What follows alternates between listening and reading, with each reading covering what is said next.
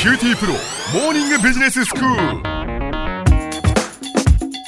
ル。九州のビジネスを支える QTPro がお送りします。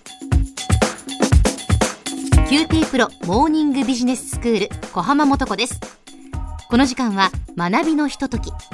毎回さまざまな分野の講師の方をお迎えしてビジネスに関する幅広い知識を一緒に学んでいきましょう。 QTPro モーニングビジネススクール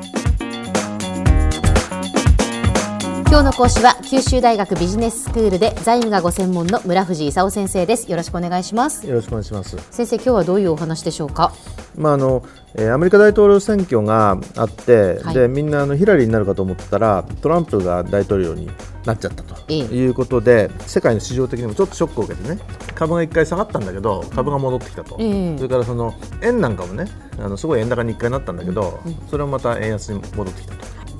結構トランプさんが最初選挙で言ってたことを全部やったら大変だと思ってたんだけど結構修正してるんですよ。うんでそういう意味じゃそのどういうところを修正してね、ええどういうところは選挙で言ってたままなのかと、はいはいい、うことをあの知っとかないとね。ええで、まあ、選挙そのものについてちょっと言うとね結構開票に時間かかってあの最終的な選挙人の数ってやっと出たところなんですけど、えあのトランプが306人選挙人ゲットしてねでヒラリーが232人取ったんですよ。でこれからあのどうなるかっていうとね選挙人が州ごとに集まって州で勝利したあの勝者に投票すると。で1月に上下両院合同会議で集計して政府副大統領を正式に選出すると。そういう意味ではトランプ新大統領とペンス副大統領が就任するっていうのはあの来年の1月20日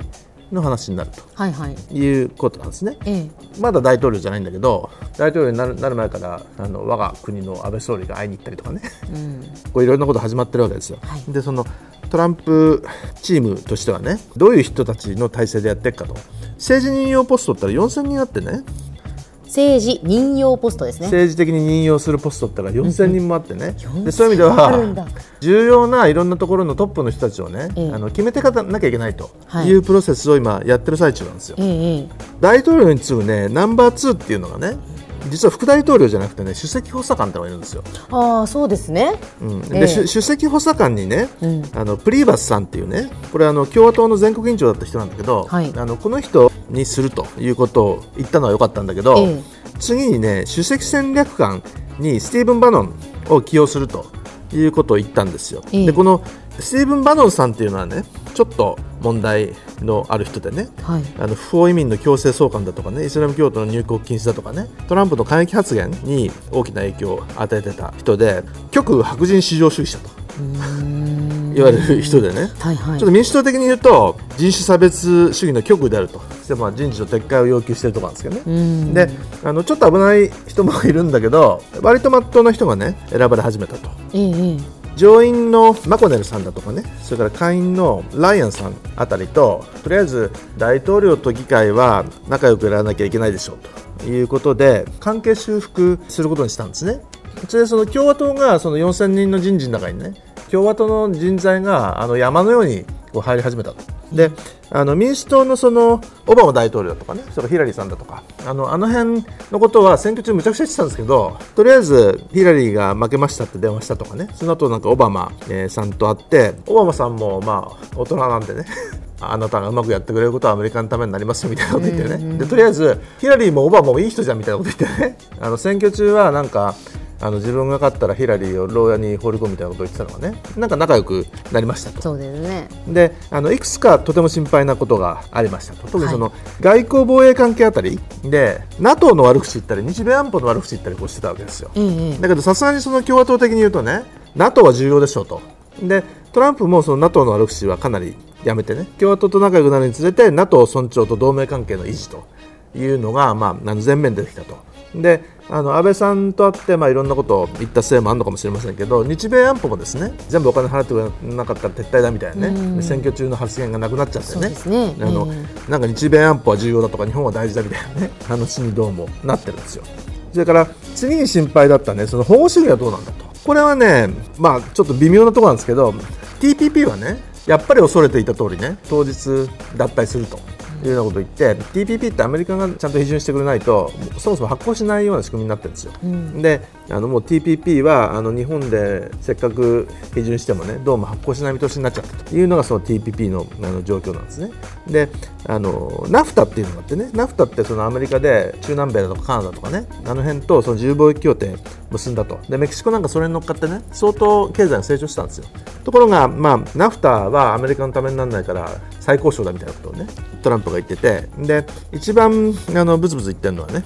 メキシコの話なんですね。ナフタによってそのメキシコからいろんなものが入ってきてねでアメリカのその工場がメキシコに移っちゃうというのが困ると。ここのところやってるのはそのエアコンの大手のキャリアっていう会社があるんですよ、はいはい、でこれがそのメキシコに移っちゃうと1400人くらいねアメリカの雇用がなくなると。インディアナ州の話なんですけどね。でキャリアに会いに行ってね。とりあえず1000人くらいは雇用を確保と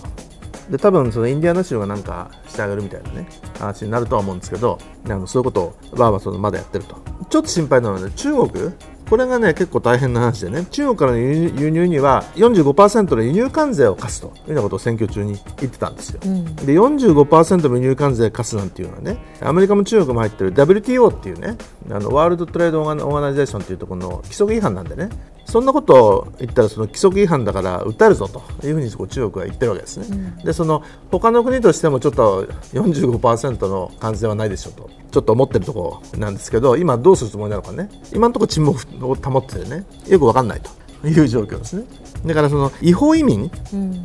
犯罪歴のある200万人はすぐ強制送還するし1100万人の不法移民を全員強制送還させると